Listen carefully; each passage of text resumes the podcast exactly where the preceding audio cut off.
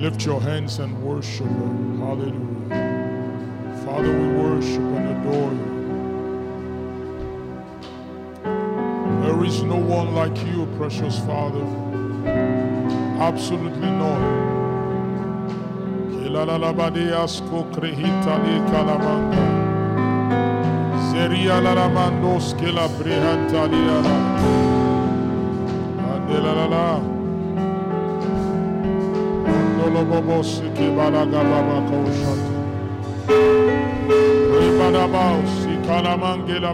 Come on, thank him. Thank you. Thank you.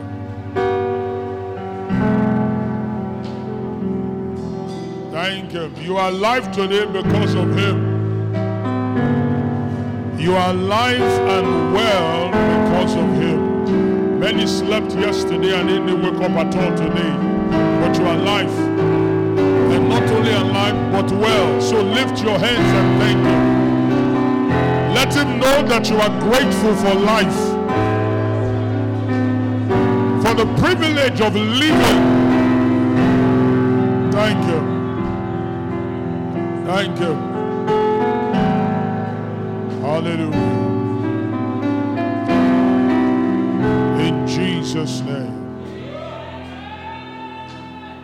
we give you the glory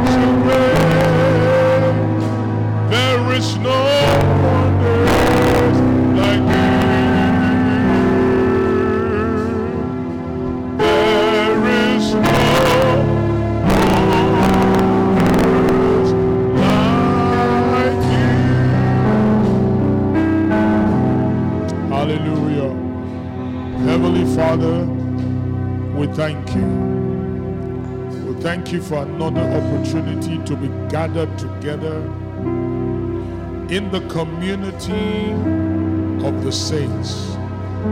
Those you have forgiven and washed with the priceless, precious blood of the Lamb. Today we can stand before you not because of our sufficiency, not because of our merit, but because of the blood that was shed and spoke for us at Calvary.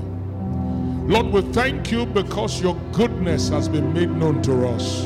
And we've gathered this morning again to receive and to hear from you. We ask that you will speak to us.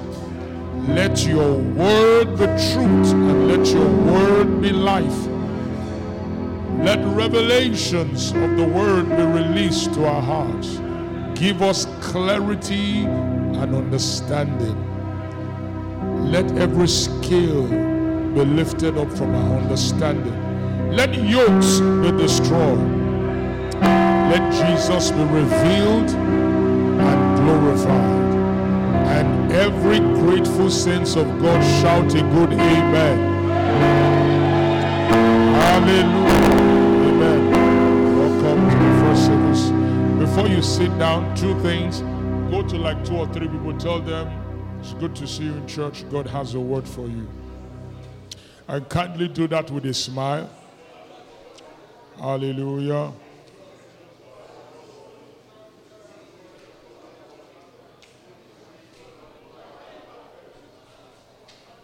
Amen and amen. Praise and I said two things. Don't sit yet. Remain standing. We're going to make our confession of the word with regards to our message.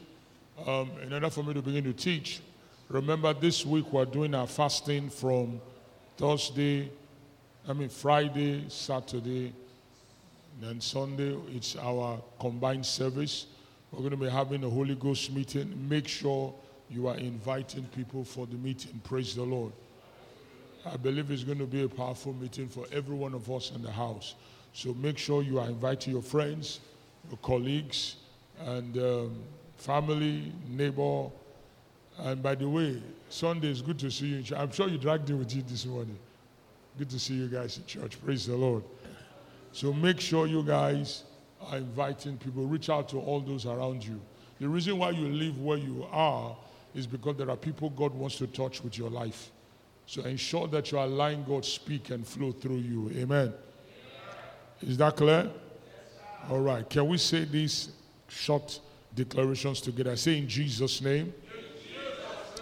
I release myself and everything that concerns me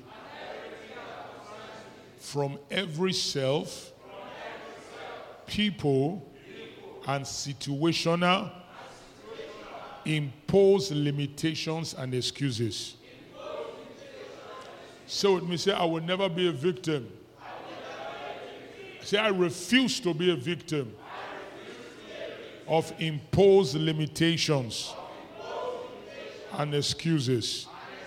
In Jesus' name, I embrace my destiny of increase in Christ Jesus. In Jesus' name, I reject being broke. I will never be broke again in Jesus' name. In Jesus' name, I declare that all my needs are being supplied and I am daily abounding in grace on every side increase is speaking in my life. And the refuge house in Jesus' name. In Jesus' name, we're a thousand times more. Thanks be unto the Father God,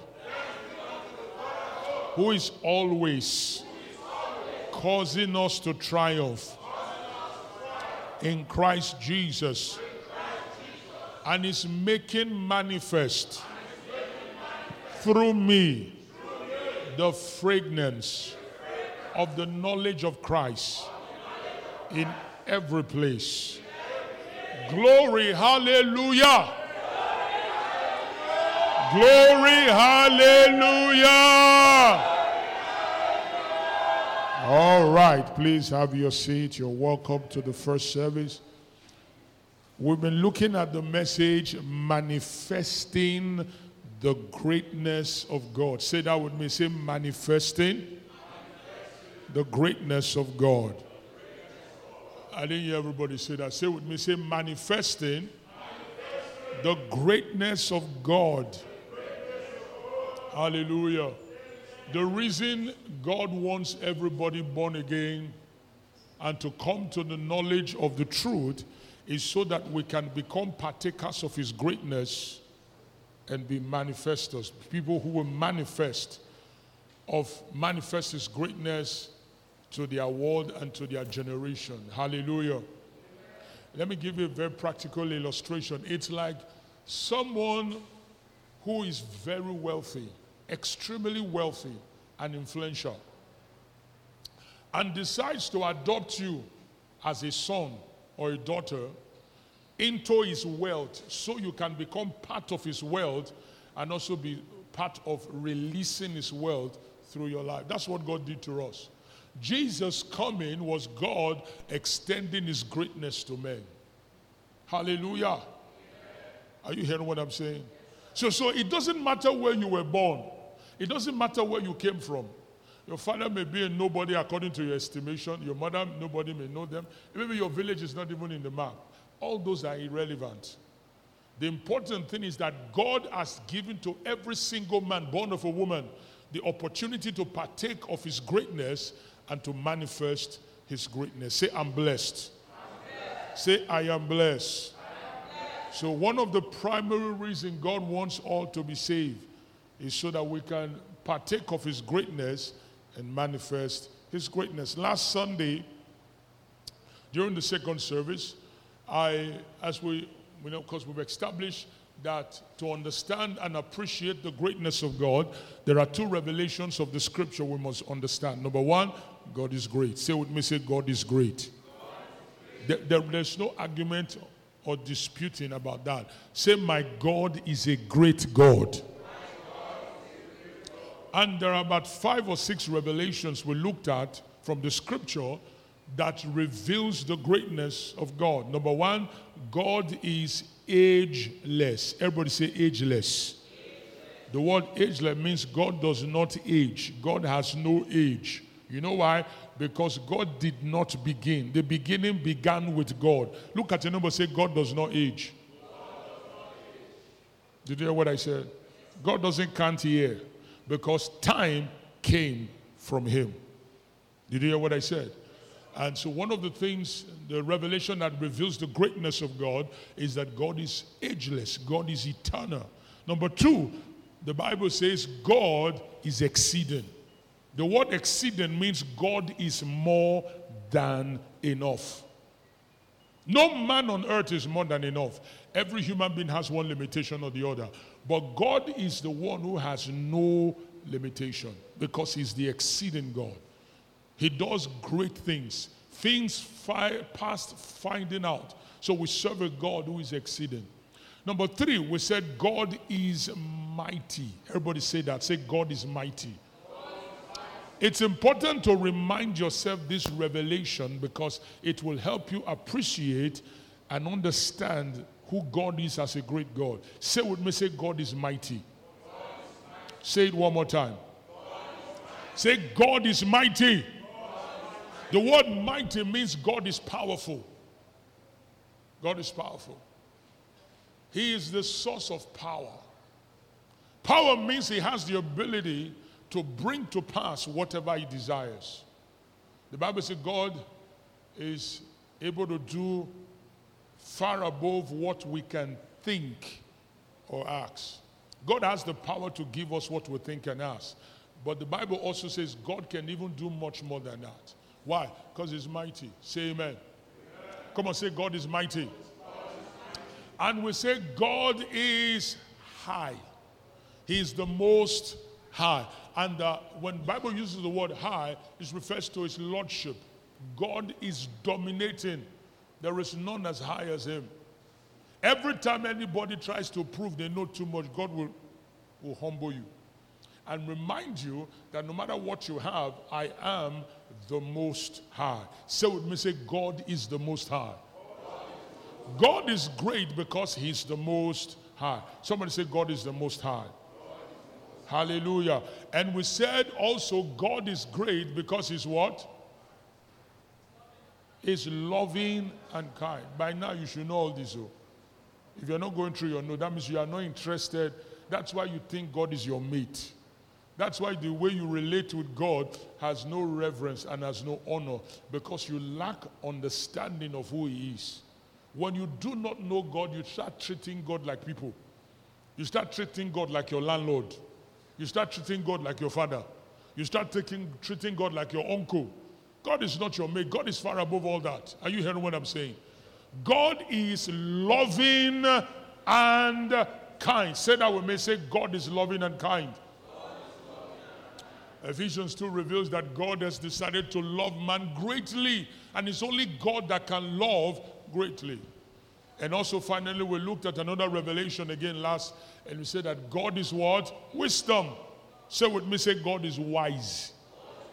Another revelation that reveals the greatness of God is that God is a wise God. The Bible says God created everything by his wisdom. The wisdom of God is the great architect behind creation. Everything was created. God must be a genius. Are you hearing what I'm saying? Everything was in perfect place and perfect order. Why? Because we serve a God who is wisdom. So, all these truths are revelations of the greatness of God. And we also said that God does great things. Everybody say, God does great things. Say it louder. Say, God does great things. Say, God does great things. So, as we, we began to progress that, as we seek to understand, write this down. God wants you to understand His greatness. Write that down. God is a great God, but He has decided to share His greatness with man. So I'm talking to every one of you hearing the sound of my voice this morning. God wants you to understand His greatness because He is willing.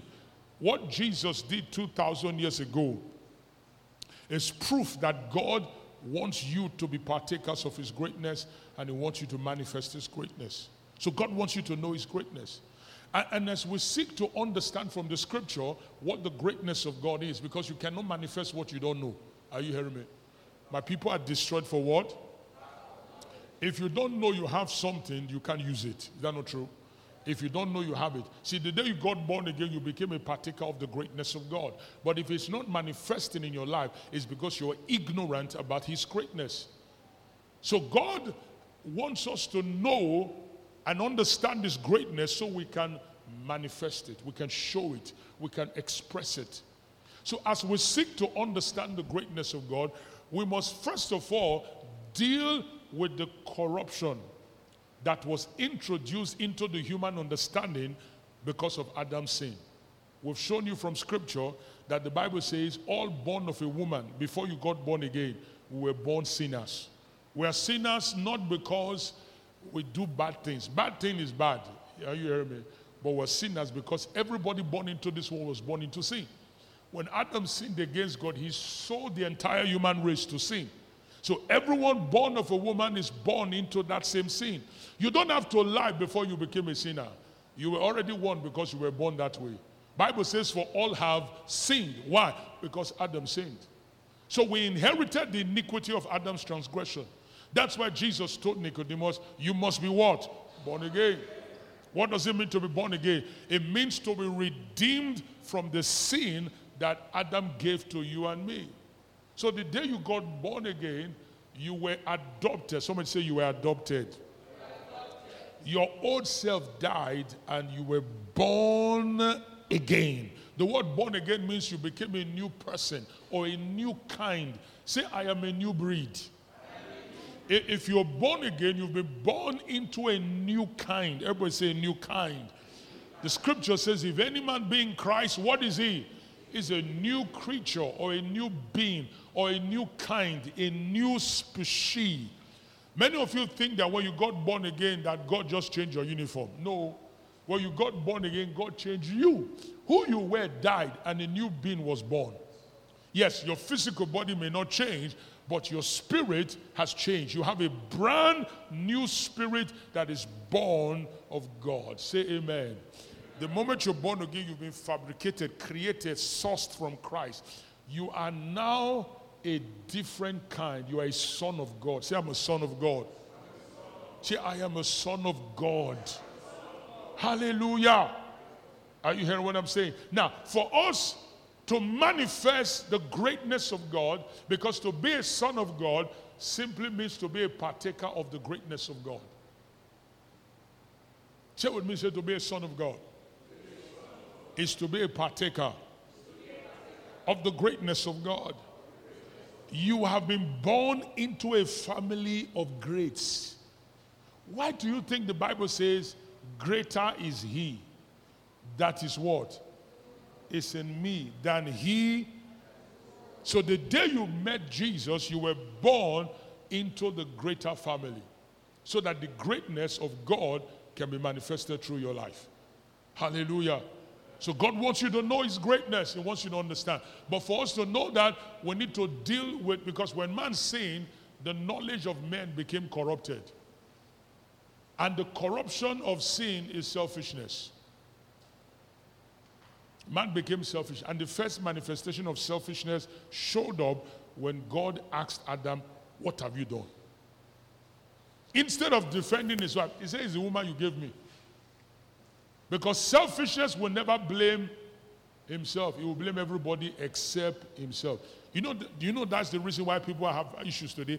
They will look for everybody. Nigeria is bad, the country is bad, um, fuel price has gone up. You, they will always look for an excuse and a reason to blame. I, I, was not born in a very good. I wish I was born in America. I wish I was born in UK. No, no, no. That that excuse is one of the corruption of sin that was deposited in the minds of men. Now God has given us His word to renew our mind from that deception. You know, when God gave me this message, uh, we, we, took time to go and see my mom uh, over a few days ago, came back yesterday, and as I was driving, we had prayed, we're praying in the car. We usually do that when we travel, pray in tongue for a while, you know, before the course of the journey. While we're all praying in the Spirit in the car, the Holy Spirit began to speak to my heart. And, and he said to me, he said, one of the reasons I gave you this message to teach is to empower the saints of God. Some of the messages some of you have heard has victimized you. You know what it means to be victimized? It means to make you a victim, to see yourself as disadvantaged. There are some messages you will hear and you will feel that you have no advantage. The gospel is not a victimization message. The gospel is a message of empowerment. Are you hearing me? The reason why you are hearing this message is for you to become empowered. To be a victim is to be a slave, to have a slavish mentality a mentality that makes you feel that you are disadvantaged and that you have no advantage and because you feel maybe you don't have certain you know certain like born into a very rich family you know you you belong to people that know governors and and senators because that, that's the problem now. That, that's how poverty has has afflicted many. That if you feel you don't know important person, your life can. No, no. The blessing connection is a blessing from God, but it's not what determines what you will become. Are you hearing what I'm saying? Because if God is not with you, it doesn't matter who you know, you'll be useless. The Bible says, if God be for us, if God be for us, who can be against us? Promotion cometh not from the east, west, north, or south. He cometh from who? From God. Who can lift up one and do what? Bring down another. When Nebuchadnezzar was the superpower of his time and he felt it was too much, even though God had warned him in a dream to be careful of his pride, that the only reason he was enslaving the children of Israel was because they disobeyed him. And he allowed him to take them captive. Nebuchadnezzar didn't listen. He felt he was very powerful. He woke up one morning, oh, Babylon that I have created by my strength and for my majesty. God said, Today you will see pepper. And immediately became an animal. For seven years, he was growing nails and feather. When they saw, I, you can imagine the servant that usually attend to him just walks into his bedroom and, ah, what is this? And he look, who is this? Then he looks at the face, it is Nebuchadnezzar, the king. But he had lost his sense. God took his sense away from him. Are you hearing what I'm saying? I told you God is the only one that can fire you without your permission. Are you hearing me? Because he's God. Look at anybody say, because he's God. The moment any privilege he has allowed to enter your life enters your head, he'll bring you down.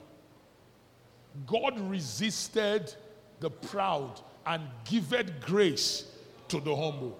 If you think because you are riding a car, you are something special, you will trek. Did you hear what I said?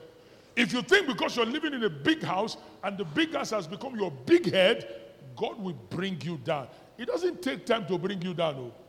When, when God lifted Solomon because Solomon looked up to him for wisdom, the Bible says all through the reign of Solomon, not one king could go to war. He was too wise to be fought with. Are you hearing me? When they heard his wisdom, military people shook and they were scared. How can we fight such a wise man? Instead, kings were coming from all over the world to come and listen to the greatness of God that was manifesting through him as wisdom. And when they heard him, they were amazed. They even brought gifts to him. One of them was the Queen of Sheba. When she came and saw the way Solomon ascended the throne and the way the servants were placed and the way the throne was arranged, the Bible said there was no more breath inside her. She was awed by the wisdom. But as Solomon began to progress, as Solomon began to grow, the Bible says, and Solomon loved strange women, and his heart departed from God. And God said, and you know what he started doing? He started making altars and idols for each of the women that he was marrying because he married people from Moab and those ones came. You know, the women factor, the influence of women, they, they began to influence his heart and they stole his heart away from God. And he started making altars of idolatry and they were offering sacrifices. And Bible said God was upset. And God said to him, He said, You know what? I have never allowed you fight war. Say, but from now on, you are going to have war. One of the family he destroyed, there was one, he ran to Egypt. I've forgotten his. Is it? I think it should be Jeroboam. Ran away, and God stirred him up. See, when, when you lose your focus from God, the people that couldn't fight you will start fighting you. The people that cannot see you will start seeing you. Are you hearing what I'm saying? Are you here listening to me? Tell neighbor, say, God is a great God. So, for us to appreciate the wisdom of God's greatness, we need to also know that there's a difference between human greatness and divine greatness. Are you hearing me? Are, are you hearing me? We're taking the understanding levels by levels, stages by stages. So, this first service, I want to show you the difference. We talked a little bit about it second service. The difference between the greatness of God and the greatness of men.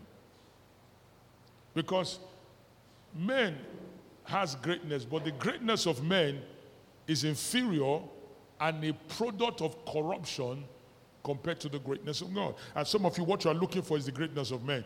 And God does not give men's greatness, He gives divine greatness. Are you hearing me? Are you listening to what I'm saying? Even if man make you great and God doesn't make you great, you are nothing. You know what Jesus said?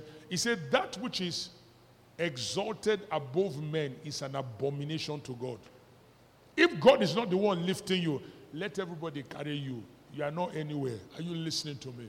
So everybody said me, say the difference between the greatness of God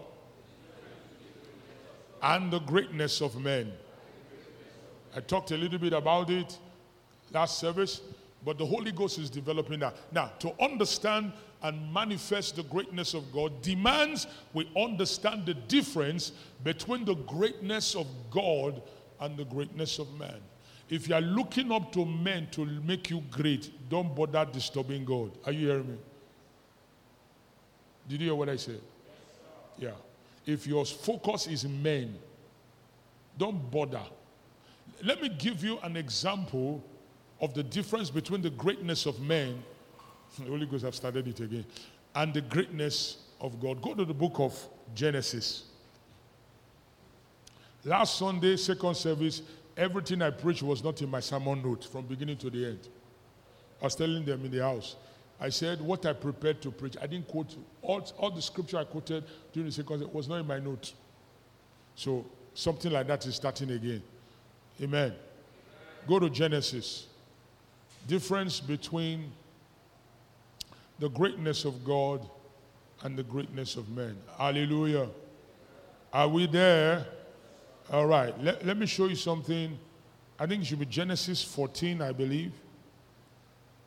There was a war between several nations. Did you remember? Yeah, in Genesis 14 from verse 1, we're not reading the entire chapter. He said, And it came to pass in the days of Amraphel, king of Shinar, Arioch, king of Ellasar, Kelodolamo, king of Elam, and Tida, king of Nation, that these made war with Bera, king of Sodom, and with Birsha, king of Gomorrah, Shinab, king of Admah, and Shimeba, king of Zeboim, and the king of Bela, which is Zoar. All these were joined together where? In the vale or the vale of Siddim, which is the Salt Sea. Now, this is the history of the war. Verse 4 12 years they served Kedorlaomer And in the 13th year, they did what? They rebelled. They rebelled. They rebelled. All right? Now, I want you to go. The, the, the Bible gives us the background of this war.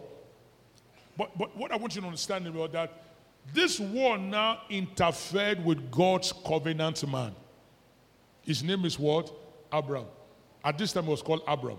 Now, God had showed up to Abram in Genesis 12 and told him to leave his father's house to go to where he will tell him. You remember what I said last Sunday? Now, Abraham decided to obey God. And from the day he obeyed God, Abraham decided to base his greatness on God and not man. Are you hearing what I'm saying? I told you Abraham was the eldest in the house. He was the senior, and by right birthright, he was in charge of the father's inheritance and name. And the father was quite wealthy. So when God told him to leave his father's house, to leave his kindred and his country to a land that God would show him, God was telling him, Leave men's greatness and come into my greatness. Leave what you could become in the eyes of men and see what I will make you become in my eyes. Are you hearing what I'm saying? Do you understand that? So Abraham had obeyed. And somewhere in the course of the journey to greatness, a war took place. He didn't cause the war, but the war took place. But guess what? The war now affected his, um, what's his name? I think his cousins, Lot, who they had separated. Remember what happened between two of them? Their property had grown so big, and Abraham, being very matured, decided to say, you know what, let's not fight. If you go left, I will go right. If you go right, I will go left. And Lot looked at Sodom and Gomorrah, and the place were very good, you know, physically speaking, geographic speaking, and all that. Everything was okay. And, and said, I will go this way. It's okay, go. And as he was leaving, God spoke to Abraham and said, You know what, Abraham? Lift up your head and see. As far as your eyes can see, I will give you. What was God teaching Abraham? I am the source of your greatness. I'm going to make you great beyond what your eyes can see. Are you understanding me? That was what was telling Abraham. He said, I am the source of your greatness, and I'm going to make you great beyond what your eyes can see. So the greatness of God comes from God. So this war took place and affected Lot. And someone came to tell him, Abi, Lot has been captured and he needs to be free. So the Bible says, listen to this. Now, I've read the Bible a lot. We're currently reading it. I have never seen where the Bible revealed that Abraham had military training. Did you see that in the Bible? Eh? Huh? That he was a soldier. Abraham was traveling very big. He had over 300 servants that were serving him. Out of his servants, he took 300 servants. And they went with, listen, because if you understand this, you will begin to appreciate the greatness of God. A man with no military background, the only credit to his name and what he was going to become was what God said to him. That same man took 300 men and went into the nation that defeated, that won, because Sodom, they all took off, they all ran away because they were beaten during the war. And Abraham went and defeated the army that won with how many men? 300 servants. Servants. Not men with military skill, men who were powered by the greatness of God that had been given to Abraham. I don't think some of you get this thing. I don't think some of you understand it. I said Abraham had no military experience. Let me ask you a question. Who trained David in warfare? Who trained him? He grew up as a shepherd boy. His six brothers were in the army. He was the only one that was taking care of who? Of sheep. So there was no military training in his background. But while he was fellowshipping with this great God, and the covenant of greatness that has been put in place by Abraham and passed from generation to generation. While he was a shepherd boy, a lion and a bear came to attack his sheep. And what did he do? He killed them. Did you think he killed the bear and the lion by his strength? Oh no, he killed them by the manifestation of the greatness of God in his life. So when he stood before Saul, he said, Saul, he said, I'm going to beat this man. I'm good. Then, then Saul acknowledged the fact that he didn't have military experience. He said, You are a young boy, you are a youth. You never see anything, you don't know war. On the other hand, Goliath is a war veteran. He's gone to war. He has fought different kinds of war. And you want to go and fight him? You, are you sure of what you want to do? Then the only qualification that David knew, he pulled it out. See, when you understand the revelation of God's greatness, you will know that your qualification is the greatness of God. What is your CV? Somebody said the greatness of God. When they ask you, who do you know? What do you say? The greatness of God. What is your connection? What do you say? The greatness of God. And David pulled out his qualification and he said, When I was taking care of my, you know, Saul would have said, you know, when I fought the war in Amorites, or I fought the Hittites, or the Jebusites, and all the military people, you know, you were expected to hear kind of, you know that kind of story now. You fought the Hittites and the Amorites and the Jebusite and all the tithes and everything. And, and when I fought, I took out 300 men. He said, When I was taking care of my father's sheep as a shepherd boy, a bear and a lion came and I went after them, rescued my sheep, and killed them. Now, he didn't say he was a puppy bear or a puppy lion. I hope you know that. I hope you know that. Somebody went to the zoo one day and he thought the lion was dog. Put his finger there, the lion caught the finger. And they had to literally, people had to literally hold him to pull the thing out of the mouth of the lion. Because the lion is very strong. Are you hearing what I'm saying?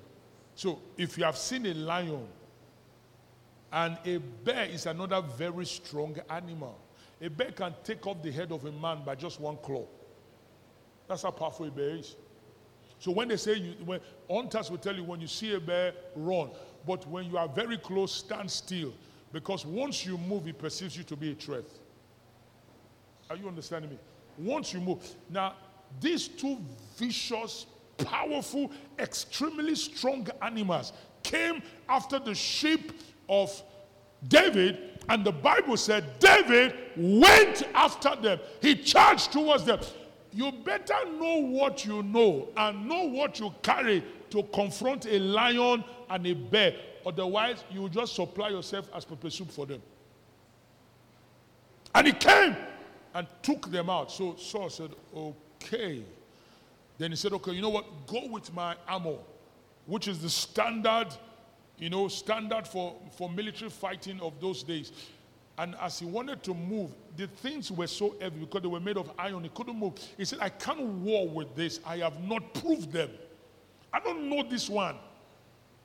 I don't fight like this. So he took it off with no armor. He took a catapult. Everybody say catapult. Someone say catapult. You know what is catapult? It was made of just two slings with a pouch. And he went to the stream and collected how many stones? Five stones. Put one inside.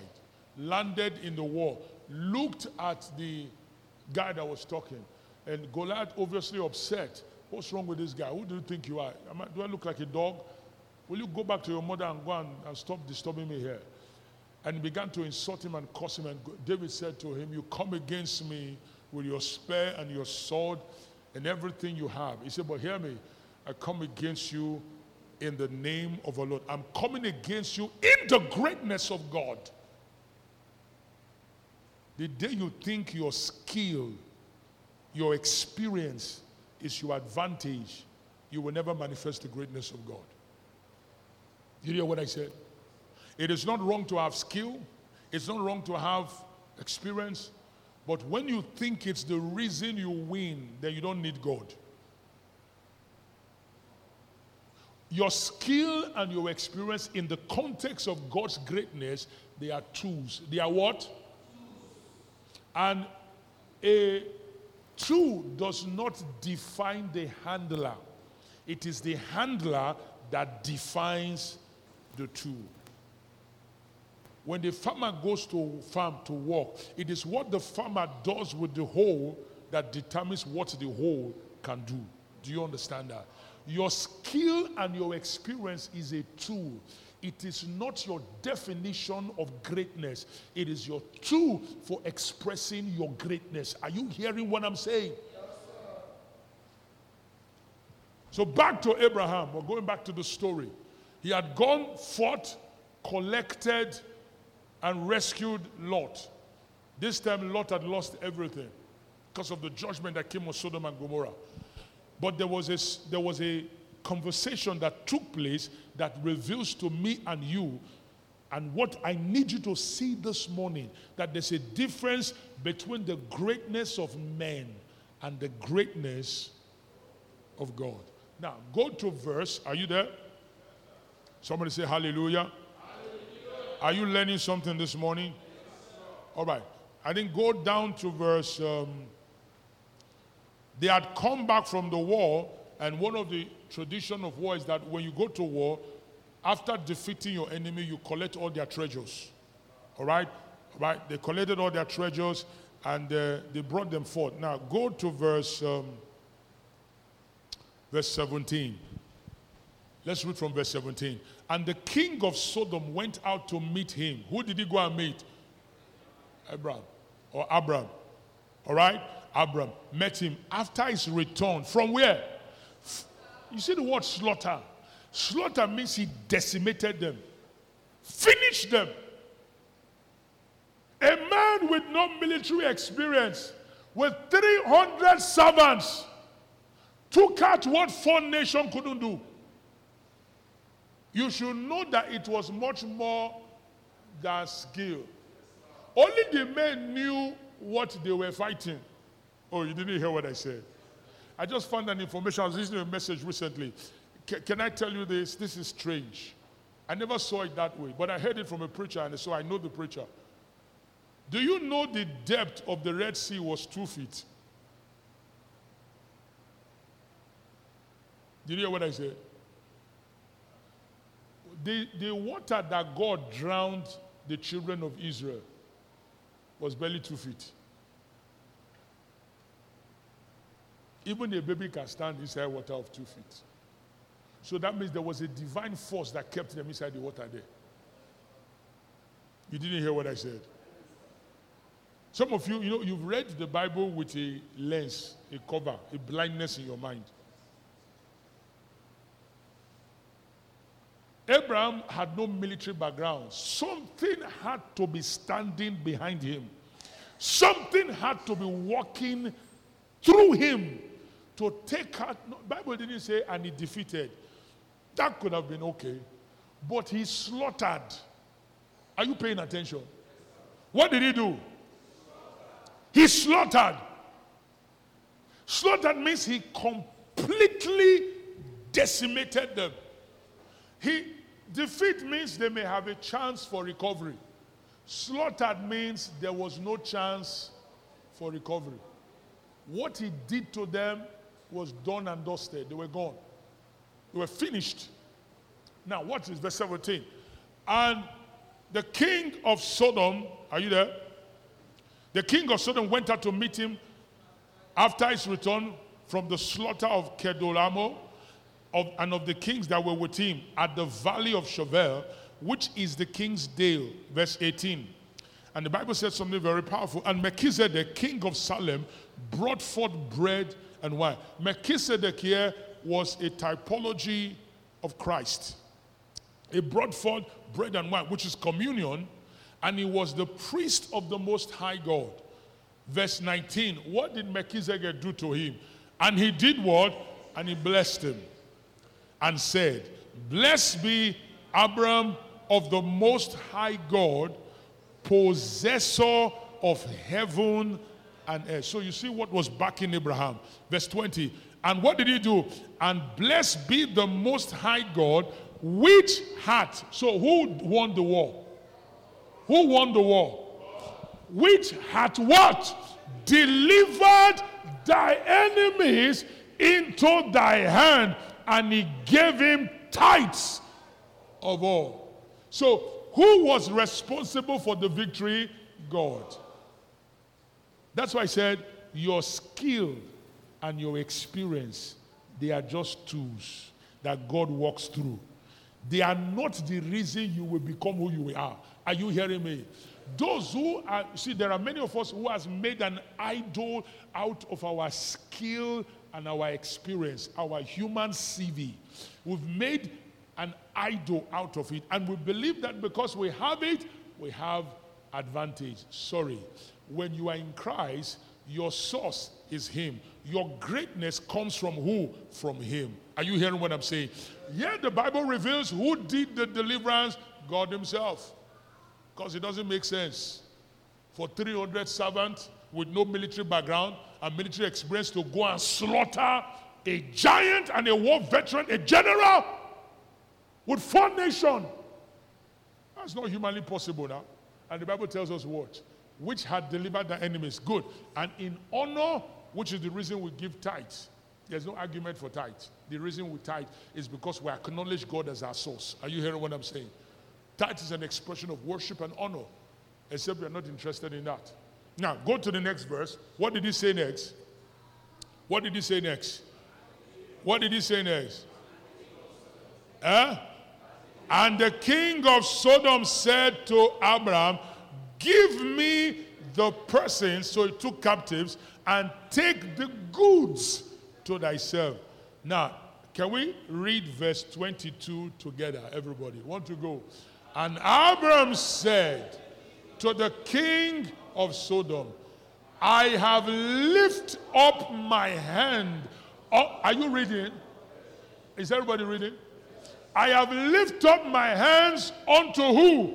Unto the Lord, the Most High God, the possessor of heaven and earth. Go to the next verse. What did he say? That I will not take from you, from take a thread even to a shoe latchet, and that I will not take anything that is thine, lest thou shouldest say, I made Abraham rich. Another meaning of the word rich is the word great. So Abraham said to him, Say, hear me, I don't need you to make me great. I just came from a war that you couldn't fight. A war you couldn't win. In fact, you ran away. Is that not true? You ran away. And I came back victorious over the war that God delivered through me. Why will I look up to you to make me into somebody? I, I, do you understand what Paul uh, uh, Abraham was saying? Lest you open your mouth and said, "I made Abraham great or rich." So there's a difference. I want to ask you a question: Who do you want to make you this morning? You know, you don't need to answer me. Answer it to your heart. Because if, if you really want Him, you will make yourself available. Did you hear what I said? You will do what? You will make yourself available. Because if you are not available, God can walk through. God will not force His greatness through your life. What did I say? God will not force His greatness through your life. God wants you to be great in Him and great through him. But if you are not available, he will not force his greatness through you. Write this down. If you're going to manifest greatness, one of the first things you must understand is that you must allow God to renew your mind into his greatness. You must allow God to do what? To renew your mind into his greatness. Because there are many of you that are sitting here, what you're looking up to is that you are expecting that men will make you. So the way you look up to men and the way you serve them is as if they are your idols. Thank God for men, but your greatness is not in men. Your greatness is in who? It's in God. Abraham understood that. Because if you think your greatness is in men, you will worship men like God. You will idolize your skill and your experience. Oh, I just got a first class. I just got a, a, certification. I just got this. I just traveled. My company sent me abroad. All those are good and dandy. But the time you begin to look up to your strength, or maybe you think because you're beautiful according to your head, oh, and you are fair, or you're black, and you have good shape, that men will come for you. You think God who made you fair made a mistake? Or made you black made a mistake? Or maybe the kind of height you have, according to men, you feel you are short or you feel you are too tall. Because that's the problem with us. We've been so deceived by the corruption of the greatness of men that we now write ourselves off. When we feel that we don't possess what people generally celebrate, we feel we are disadvantaged. That's why the fashion industry is an insecurity industry. They create an idol an image of the perfect woman and want everybody to become like that.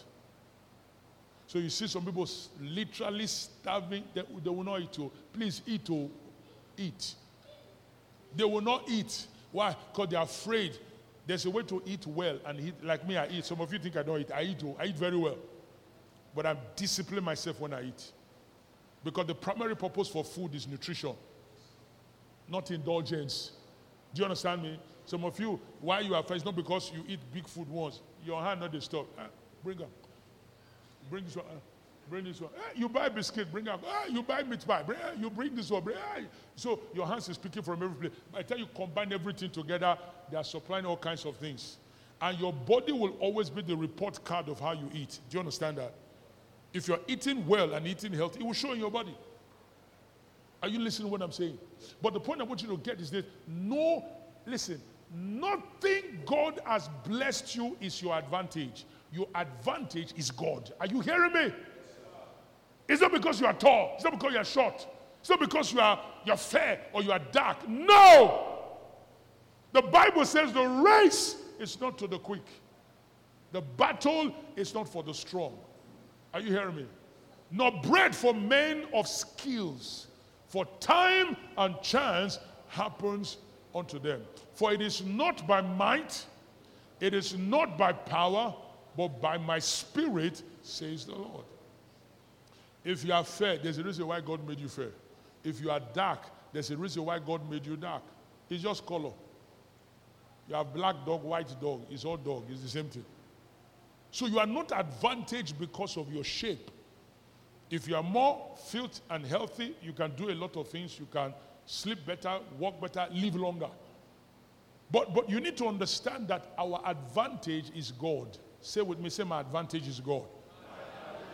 Because if you do not know this, you will keep depending on what cannot change your life. So there is a difference between the greatness of man and the greatness of God. Are you hearing what I'm saying? Are you hearing what I'm saying? All right, let's get back to what we're saying. Okay? God's, write this down, God's idea of greatness is the original definition and version of greatness. God's idea of what? Greatness is what? The original definition and version. Every other definition is corrupted, impure. It's only the creator or the manufacturer that can define what he creates. That's why every item you, if it's proper, every item you buy, it usually comes with a manufacturer's manual. What is the purpose of the manual? To intimate you with the device and how you are supposed to use them. You are supposed to read the manual so you understand how the device work so you can maximize it. Who is the source of greatness? God. Who can tell you about greatness? God. So if, if your concept, because there are some of you, let me tell you, you see, humanity in itself, after Adam's sin, a corruption of selfishness and idolatry was introduced into the reasonings of men. So, what people interpret as greatness today borders on idolatry and selfishness. In your mind, greatness is you see somebody with a Maserati or a Bugatti or a Ferrari or a Rolls Royce. You understand that? And usually, some of those Ferrari, uh, their, their luxury car, their pleasure car, you can't carry your family on except you want to put them inside the boot. It's a two seater car, 12 cylinder, two seater. 12, I mean 12 cylinder with a horsepower of almost 10. That, that's like a jet engine in a car. It, it's, for, it's for status to make a statement. You can't go and drive that road in Okwa Road, it will finish the bottom. Are you hearing what I'm saying? Let it come and try. Broom. Only one week, they will change all the shocks. So it's just a luxury car. Right? But, but if your image of greatness is about acquiring physical status symbol. There's something I, I, I told mommy and uh, read to write for me while, I was meditating. I was driving back. That, that if your concept of greatness is about acquisition of material stuff, titles and, and positions and privileges, if that's what you see greatness as, your concept of greatness has been corrupted. Because those things are not greatness, they are tools of expression. They are not what make you great. It's like thinking that you're riding a big car will make you big. No, a car is just to move you from one point to another. Now, it can move you in style, it can give you AC, it can give you music, but do you sleep inside? Do you sleep inside the car? Do you do your do you have your breakfast, lunch, and dinner inside the car? Say, bring my bring my food inside the motor, open the door with the on AC. Do you do that? Don't do that. So when, when your concept and expectation of greatness is defined by carnal things. Remember, I showed you to one scripture last Sunday.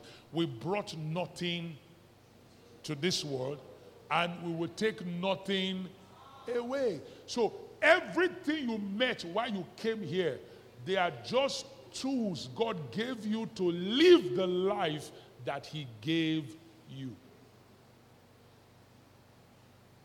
Are you hearing what I'm saying? True greatness is understanding God's definition and version of greatness. Because if you don't know it, you won't manifest it. Because in the mind of some of you, you want to be another Bill Gates, you want to be another Elon Musk. There can't be two Bill Gates. There's only one. Who, are you hearing what I'm saying? Somebody say hallelujah. hallelujah. I didn't hear you say hallelujah. hallelujah. Now, write this down. Human's idea and definition of greatness is an invention that came from the corruption of Adam's sin. Human's definition and idea of greatness are you hearing me? Human's definition and idea of greatness is an invention that came from the corruption of Adam's sin. Turn your Bible to Ecclesiastes 7, verse 29, everybody. I, we need to get the fake out so we can understand the original. What did I say? What did I say? What did I say? We need to get the fake, expose the fake, so we can understand the original. Everybody say Ecclesiastes 7:29. Look at the screen. Look at the screen. Can we read it together? What did he say? He said, Lo, this only have I found that God had made man upright. Say with me, say, God made me upright. Do you know the word upright, what it means? The word upright means there was a way God created you to be. You, look at me. Everyone, look at me. Look at me. Look at me. There was a way God created you to be, and there was a way God created you to operate. Are you hearing what I'm saying? Let me give you a practical example. What is the purpose of a bed? To, to do what? To sleep. So when, when they were inventing and manufacturing the bed, what was the purpose of the bed? To sleep, to rest. Is that not so? When they was making a chair you are sitting on, what was the purpose of the chair? To do what? To sit down. Is the purpose of a chair to sleep? So that's why some of you, if you find yourself falling asleep, you want to fall. Is that not so? Because the chair is not a bed and the bed is not a chair. Is that not true? So everything is created for a purpose and to function for its purpose. Is that not so? So if, if, if you are trying to use something for anything other than its purpose, what are you doing? You are abusing it. If you try to make the chair you are sitting on your bed, what will happen to you? you will fall. Not only will you fall, you are abusing the chair. And write this down. Anything you abuse, you shorten the lifespan. Is that not true? Because you are using it against its intended purpose. So when God made man, God designed man upright. Everybody say upright. Not done wrong. Oh, you understand that? God made man upright. So God designed man in his image and after his likeness. So God created man to reflect his image and to function according to his likeness. Any other thing is an invention. Do you know why we are frustrated and depressed today? It's not because Naira has gone up. Naira, does Naira go up? No, I think it's going down. Anyway, I don't know what they mean by that one, but you know what I mean dollar, dollar and naira. You see, the reason why some of you are frustrated is because you think your joy comes from the stability of the naira and dollar. Do you understand me? You, you think your joy comes from living in a duplex. Let me guarantee you, you will pay more rent. Are you hearing what I'm saying? Or from riding a big car. To fill my car from here to Delta State now is about 80,000. Welcome. So to go and come is about, Kelly, how are you? To go and come is about 150,000 from here to Sapele and back. Because I go, I go take my mom. To go and come is about 130, 40,000 for fuel. Is that what will determine my joy? Eh? So your problem is we, we, and, and some of you, you think your joy is an iPhone. I what? I plus phone. So if, if you don't have an iPhone, you feel you're not a complete babe or a complete guy. Meanwhile, you're making these people more rich too, because when you buy their phone, they sell you an idea that iPhone puts a value on you. That's a lie. Have you seen a man sick? Then you now put iPhone near him. Oh, he just gets healed because he has an iPhone. They, they, they sell you, or they, they think that you are, your value is the kind of shoe or sneakers you put on. Say, we call this Air Jordan. You know, Air Jordan. Puma. My, my friend, my pastor friend, who, you know, we're encouraging, I'm encouraging him to get back into the exercise. And he has taken my encouragement. So we're gisting. He said, but he uses uh, Crocs. I said, to do what? He said, to walk. I said, no, you will spoil it. He said, it did not spoil. I said, okay, good. I said, go and get a sneaker. And he said, but the one I'm using Puma. I said, my friend, calm down. Leave that Puma thing. Go and look for a comfortable sneakers. It doesn't have to be Puma. There are other brands that are very comfortable and they are cost friendly. Don't be telling me Puma. What is Puma? Say the one Puma I use did. I say drop that gist. Go. The issue is exercise, not is it the puma that will carry your leg and walk? Do you understand what I'm saying? I'm trying to show you the deception in our concept of greatness. There are some of you, you, you, you because people think for, for you to be a presentable girl, you have to dress in such a way to expose yourself. So now the women don't wear brazier anymore. Have you noticed that? They're becoming very bold now. One day I saw when I said, just naked. Just go naked so we know you are not wearing anything. Because there's no use wearing small. Just show us everything. Let's see it. Because that's is that not the idea? Then you the, tomorrow you now you now you now say somebody abused you. What do you mean abused you? Is it water that is flowing in our body or is it blood? There are some things God decided to hide. Bible call it the parts that are not comely. There's a reason why God made it that way. You're not supposed you're not supposed to be walking and showing us your bum It's for poo poo. Are you hearing what I'm saying? That's what it is. You cover it. When you want to poo-poo, go to the toilet and poo poo. That's the only thing that should be seeing your bum It's not for you to be showing people when you're walking.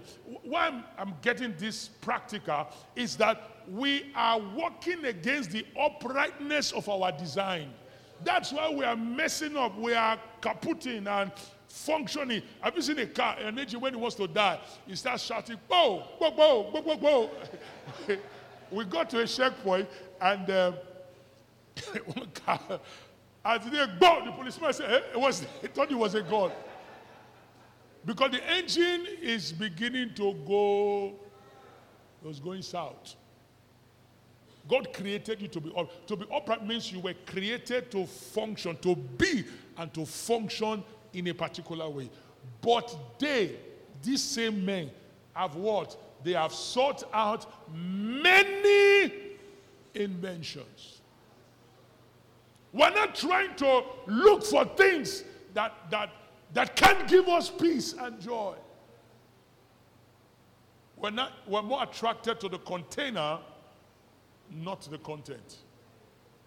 So we think that if the container is very nice, everybody will come around it.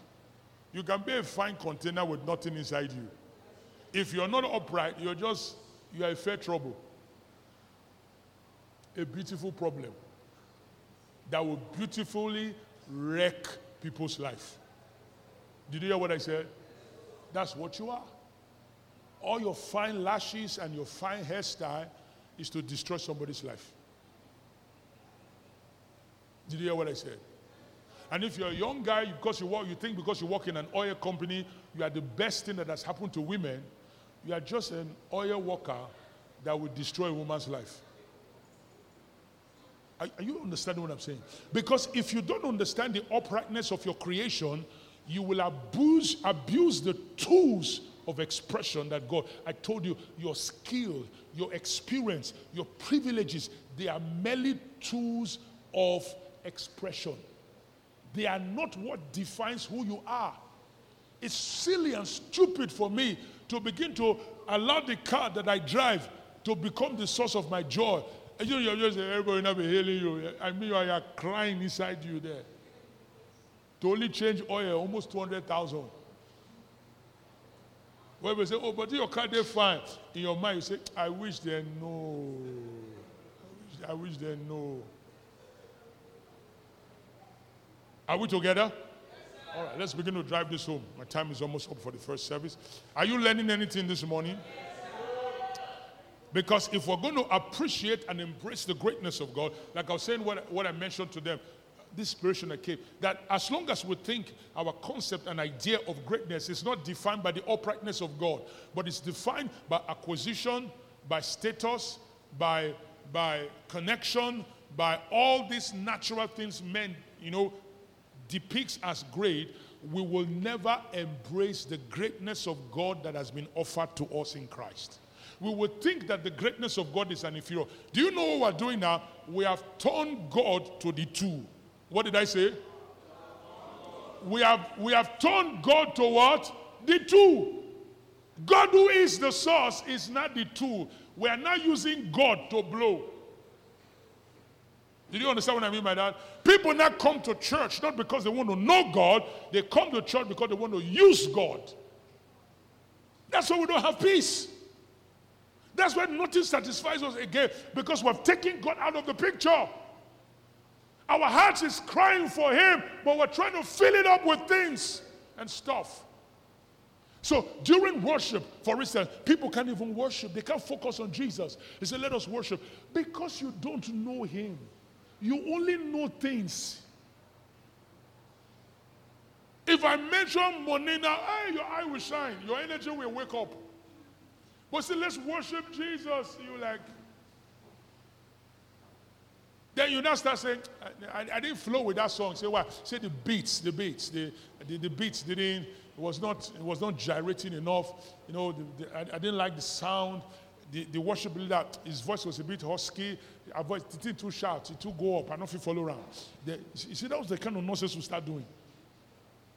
We lose the essence of worship, which is fellowship. Hallelujah. Let me say some few things before I round up. Hear this. One of the invention of man in his concept of greatness. Are you ready for this? One of the invention of man is his concept of great, his own idea of greatness. That's one of the invention of man. Man have sought many inventions. You see the word invention is in plural. One of the inventions of men outside the uprightness of God is man's concept of greatness. Man's own concept of. Remember what Abraham told the king of Sodom I have lifted up my hand to the great God, possessor of heaven and earth, that let it not be said that I made Abraham rich or great. All right? So, one of the concept of man's invention is greatness. Hear me. Man's idea of greatness, are you with me? Is defined by love for the world and the things of the world. They will never believe they are great except they have the, the things of the world and people are praising them. Have people noticed something about Jesus? When Jesus was baptized at River Jordan, before he began his ministry, before he did his first miracle, before he did anything, what did God say? This is what? My beloved Son, in whom I am well pleased. If I tell you God is pleased with you, some of you will not agree. You know why you will not agree? Because you want to see some things. You want to see some gadgets. You want to see some, like a warehouse of loot. That, that's what you will finally say, yes, God is pleased with me.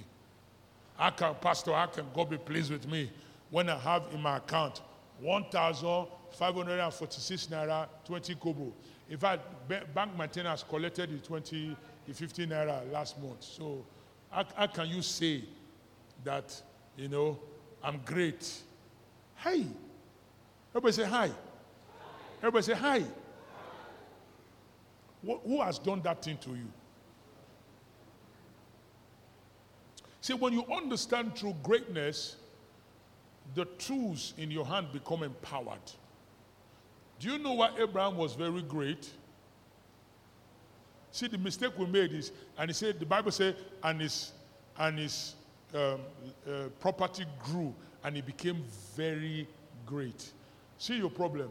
You were defining his greatness by the abundance of the things. No, he became very great because the great God who promised him that he will make him great and make his name great was with him. And God was simply showing up through his life. Because how will you define the prosperity of Joseph? He was a slave boy sold into slavery, and in his master's house, the Bible said Joseph was very prosperous. What, why was he prosperous? Because God was with him. And when because God was with him, all the tools, everybody say the tools, the tools that is Potiphar, his wealth, his money, everything, they were under who? Under the supervision and control of who? Of Joseph. Because when the greatness of God speaks, everything around you becomes an instrument of expression. If you need a billion to advance the purposes of God, it will find you. Oh, you didn't hear what I said. You know, the reason why we struggle the way we're struggling is because we don't want to line up with God. We don't want to follow His uprightness. We want to do our thing. There's something in us that is looking for the validation of men, don't knowing that the validation of men cannot give you the greatness of God. Are you hearing what I'm saying? Are you hearing what I'm saying? All right, let me say this. We'll continue the second service. The word and the things that I need were given to man as tools for expression. The tools were never intended by God to define the origin and destiny of men. No. When you understand this, you will not know that where God puts you, there's a purpose for that. And God will always remain your focus irrespective of where you are. Because men will always judge you by where you are. But God looks at you from where He is. Say amen. That's why, in the eyes of God, you will always be blessed. In the eyes of God, you will always be advantaged. In the eyes of God, you will always be favored because God looks at you from His place. Are you hearing what I'm saying? That's why the Bible says, Blessed be God, the Father of our Lord Jesus Christ, who has what? Blessed us with all spiritual blessings in Christ Jesus. Rise up on your feet. Let me stop here. Glory be to God. Hallelujah. Amen. Did you learn something this morning? Now lift up your hands and begin to talk to God. I'm going to continue this during the second service. Lift up your hands and give him thanks. And also lift up your offering. Father, we give you worship. Kaliroshka Branires